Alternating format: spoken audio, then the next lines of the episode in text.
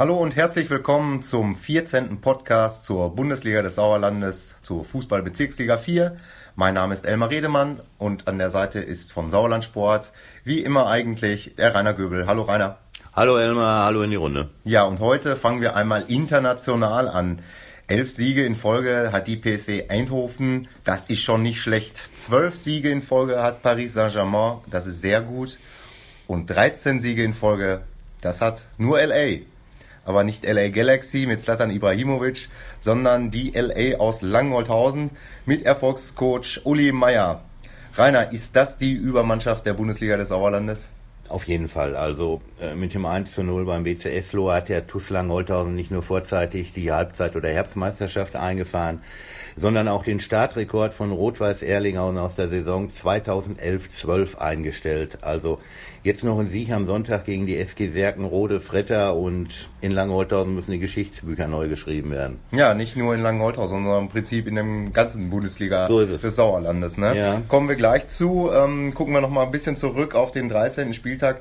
Was ist da sonst passiert? Ja, es sind wieder einmal Tore am Fließband gefallen, insgesamt 45. Ja, erzähl mal, wie die sich verteilt haben. Da waren auch wieder ja Schützenfeste dabei. Jo, äh, die Schützenfeste sind zwar so jetzt vorbei, aber auf den Sportplätzen geht es in der Bundesliga des Sauerlands weiter und da hat der Tabellenzweite Tusunda mit 9 zu 1 gegen Schlusslich Meschede gewonnen, liegt aber weiter sieben Punkte hinter Langeholthausen. Der Tabellendritte Sus Langstadt Enkhausen feierte einen 5 zu 2 Sieg beim FCA Ape Wormbach. Der Tabellenvierte Schmallenberg verbuchte einen 8 zu 0 Kantersieg bei Tura Freinol.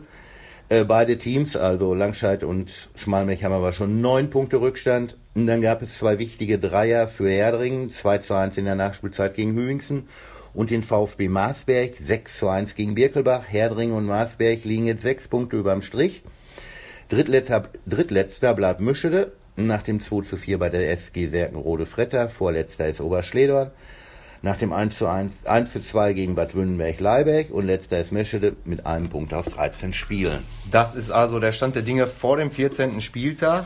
Ähm, dieser beginn, beginnt bereits heute Abend, am Freitagabend um 19.30 Uhr mit der Partie Mischede gegen Ape Wormbach.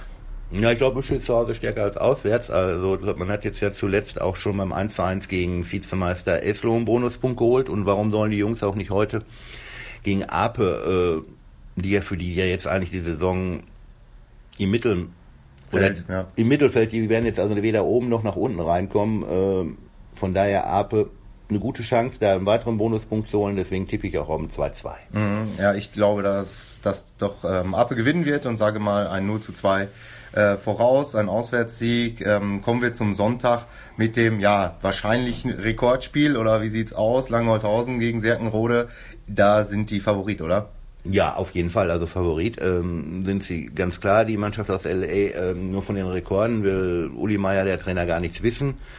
Aber hören wir mal selbst, was er dazu sagt. Ähm, nächste Woche spielen wir gegen Serkenrode Fritter. Ähm, eigentlich eine ganz richtig gute Truppe. Wir haben ein Heimspiel und wollen dann auch weiterhin, unabhängig von irgendwelchen Serien, was da erzählt wird, das interessiert uns wirklich gar nicht. Wir wollen zu Hause unseren Zuschauern äh, ein gutes Spiel zeigen und wollen die nächsten drei Punkte holen.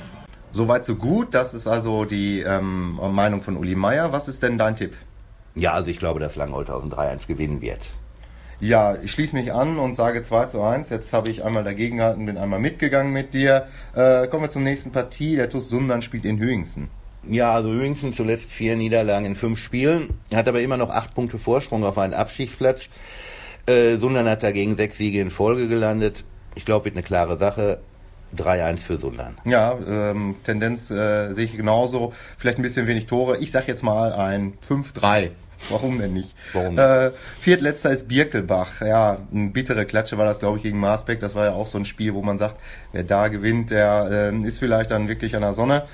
Ähm, die Sportfreunde haben jetzt ein Heimspiel gegen Eslohe. Ja, also Birkelbach drei Punkte aus den letzten fünf Spielen ist nicht viel. Eslo 16 Punkte hinter Platz 1 im Niemandsland der Tabelle. Ähm, Beide Trainer sind gut miteinander befreundet. Ähm, hören wir mal, was Eslos Trainer Jan Hüttemann zu sagen hat. Ähm, ja, Birkelbach sicher, wird sicher ein unangenehmes Spiel. Ich weiß noch gar nicht, wie sie gespielt haben. Ich weiß aber, dass sie zu Hause zuletzt immer ordentlich Punkte geholt haben, sich so ein bisschen gefangen haben nach dem Start. Ich bin, telefoniere immer viel mit dem, mit dem, mit dem Trainer selber. Äh, ich weiß, dass das eine, trotzdem noch eine homogene Truppe ist, die sicher auch viel über den Kampf kommt und äh, wird keine leichte Aufgabe auf jeden Fall. Ja, erstmal schön da, ne, diese Freundschaft über die Kreis- und Kulturgrenze kann man fast sagen. Das Wittgensteiner Land ist ja, weht ja schon ein klein bisschen anderer Wind als im Sauerland. Was ist dein Tipp für das äh, Freundschaftsspiel, wenn ich das jetzt mal so in Anführungszeichen sage? 3-3. Da gehe ich jetzt dann doch auf Eslo und sage, es geht 1 zu 2 aus. Mhm. Ähm, kommen wir zur Torfabrik der Liga. Das ist der SuS Langstadt Enkhausen, 54 Tore in 13 Spielen. Damit ist man auch, glaube ich, so äh, ja NRW-weit ganz weit vorne. Wir haben schon mal ein bisschen geguckt und ich habe äh, schon mal überlegt, wir müssten eigentlich auch mal so ein Spiel organisieren äh, von der Spielvereinigung Hagen 11 gegen, äh, Langstadt, äh, gegen Langholthausen. Die haben nämlich genau die gleiche Bilanz und bis jetzt jedes Spiel gewonnen. Da würde mich mal interessieren, wie das ausgeht. Aber kommen wir jetzt wieder zu Langstadt Enkhausen. Die haben 54 Tore in 13 Spielen äh, erzielt und erwarten jetzt frei Null. Ja, so ist es. Ähm, Frau 0 zuletzt 0 zu 8 gegen Schmalmech unter die Räder gekommen, erste Heimniederlage. Ähm, ja, und im Sportpark, ähm, da wird sicherlich bitter, aber Langstadt hat natürlich jetzt unter der Woche auch im Pokal-Viertelfinale gespielt ähm, gegen den Westfalenligisten SC Neheim, ging über 120 Minuten, man hat 0 zu 2 verloren.